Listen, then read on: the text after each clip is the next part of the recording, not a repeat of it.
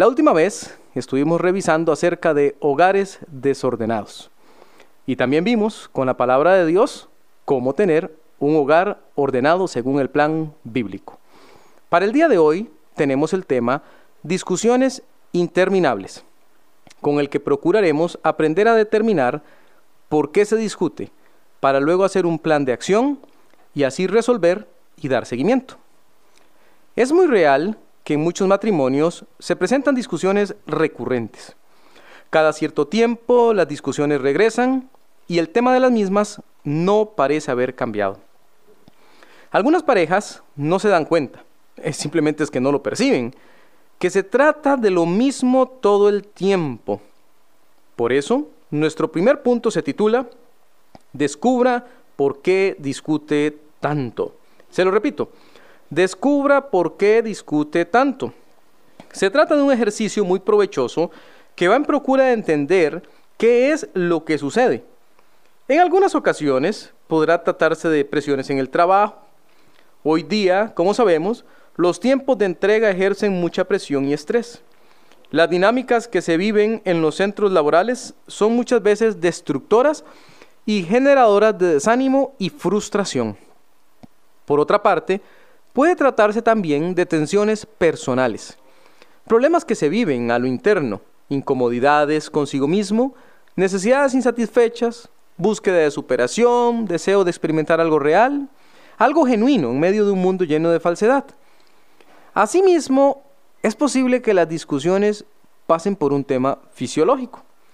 Por ejemplo, un mal funcionamiento de la tiroides, dolores de cabeza recurrentes, o dolores físicos generalizados.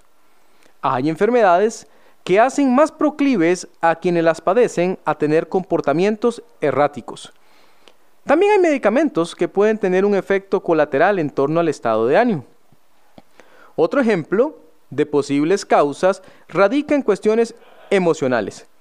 No todas las personas enfrentan los problemas y desafíos del diario vivir de la misma manera.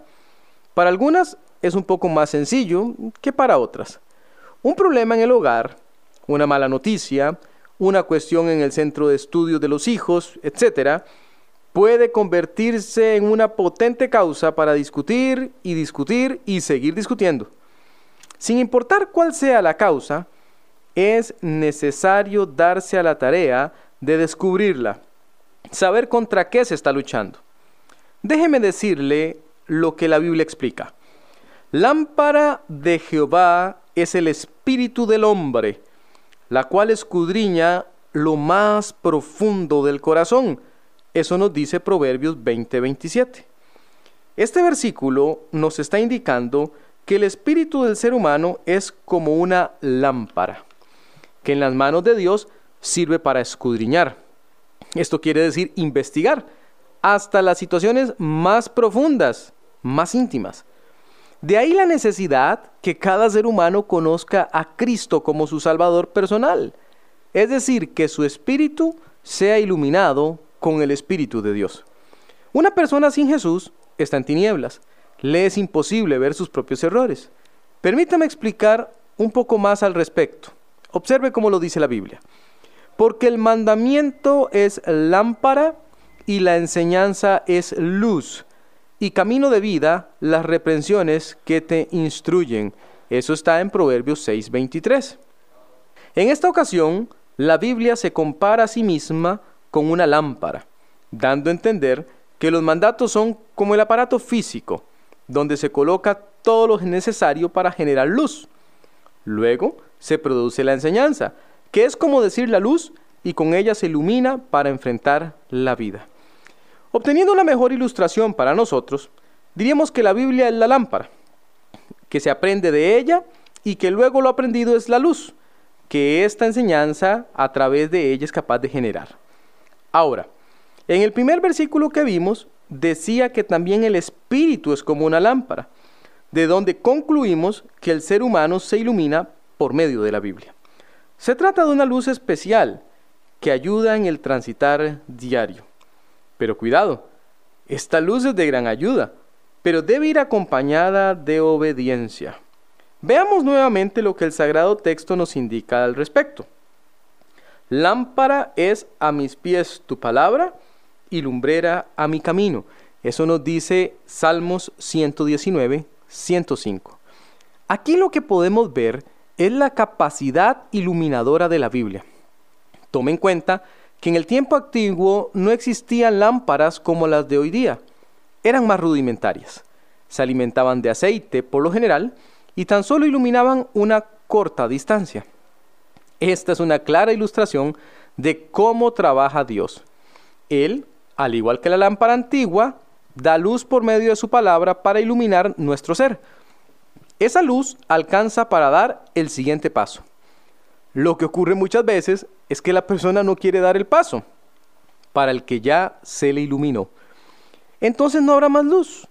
Simplemente hay que dar el paso. Así sucede en las discusiones. Lo primero que se debe hacer es ponerle un nombre a la razón primordial por la cual se discute. Por ejemplo, frustración, ¿será acaso enojo? ¿Resentimiento? ¿Será preocupación? ¿Egoísmo? ¿Envidia? En tantas ocasiones, la Biblia es realmente eficaz y muestra a la persona la razón principal. Por decirlo así, el eje central alrededor del cual giran sus discusiones. Sin embargo, dicha información es como puesta a un lado, en lugar de seguir caminando para buscar soluciones. Seguimos este punto con tres consejos claves que resumen lo visto. 1. Ore en forma específica. Pida a Dios que Él le revele lo que quizás usted no puede o no quiere ver. 2. Al leer su Biblia, pida a Dios que su palabra le sea clara y efectiva para ver qué pasa. Pídale el deseo para obedecerla. 3. Busque ayuda y pregunte a una persona que tenga dominio de la Biblia. Una vez reconocido el problema por el cual se discute tanto, se hace necesario que cada persona establezca un plan de acción. Ese es nuestro segundo punto.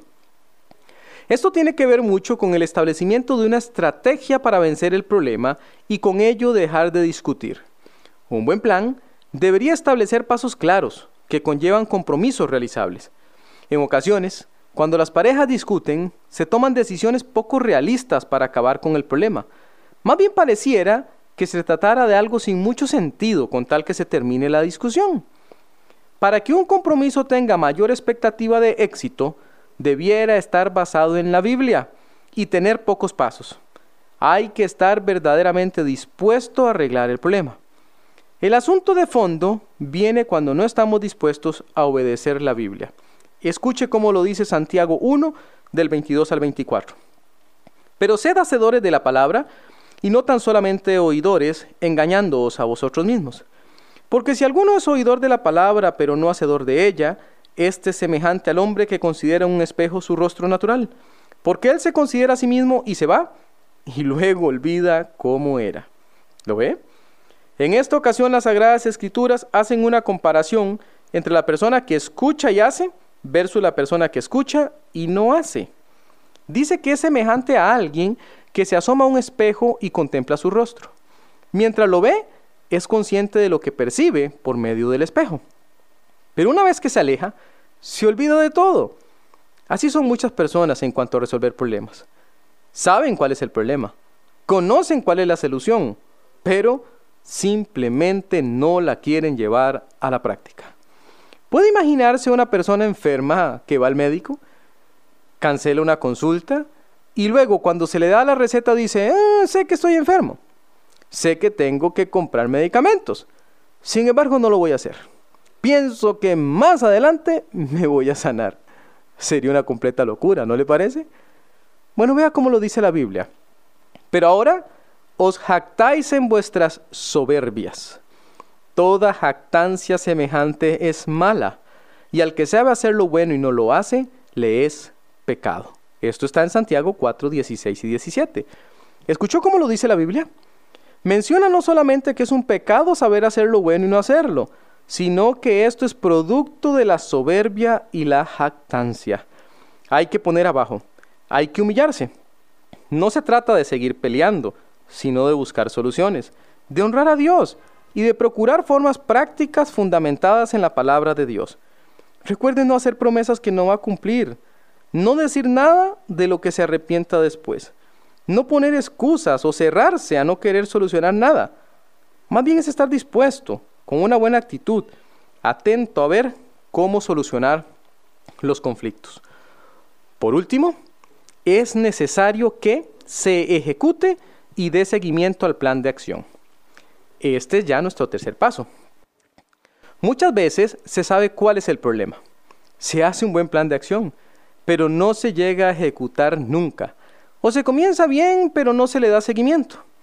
Esto puede ocurrir porque hay pereza para llevarlo a cabo o simplemente porque hay pocas ganas de solucionar, especialmente en uno de los cónyuges. Podría todavía ser un poco más complicado y que existan hasta deseos de venganza. Quizás uno de los dos en la pareja ha querido arreglar, pero el otro ya está agotado, agotada y hasta resentido. Por eso cuando se le plantea un plan de acción no quiere ser parte de él. Por decirlo así, se encarga de sabotearlo. Para poder darle seguimiento a un plan de acción que se ejecute, que se lleve a cabo, es imprescindible que la pareja perdone. Si no hay perdón verdadero, una genuina intención de dejar atrás el pasado y amor sacrificial con mucha paciencia, sencillamente nada se va a lograr. Dice Romanos 12:21, no seas vencido de lo malo, sino vence con el bien el mal. La forma de combatir el odio, el resentimiento, la ira, no es aplicando la misma receta del mal. Se trata de usar el bien y por medio de él triunfar sobre el mal. La tentación de la venganza, la revancha o el no hacer nada por solucionar los problemas siempre va a estar presente. El gran reto es encontrar la forma para creerle firmemente a Dios y trabajar duro por encontrar soluciones a los conflictos que a veces nos llevan a discusiones que, como dijimos al principio, son interminables. Nuevamente la Biblia nos da ánimo respecto a no desmayar en todo esfuerzo que realicemos. Dice Gálatas 6:9. No nos cansemos pues de hacer bien, porque a su tiempo segaremos si no desmayamos. La idea aquí es la de alguien que lucha con constancia, con esfuerzo, que descansa cuando hay que hacerlo, pero sigue adelante. Muchas veces las personas se cansan porque esperan resultados alejados de la realidad.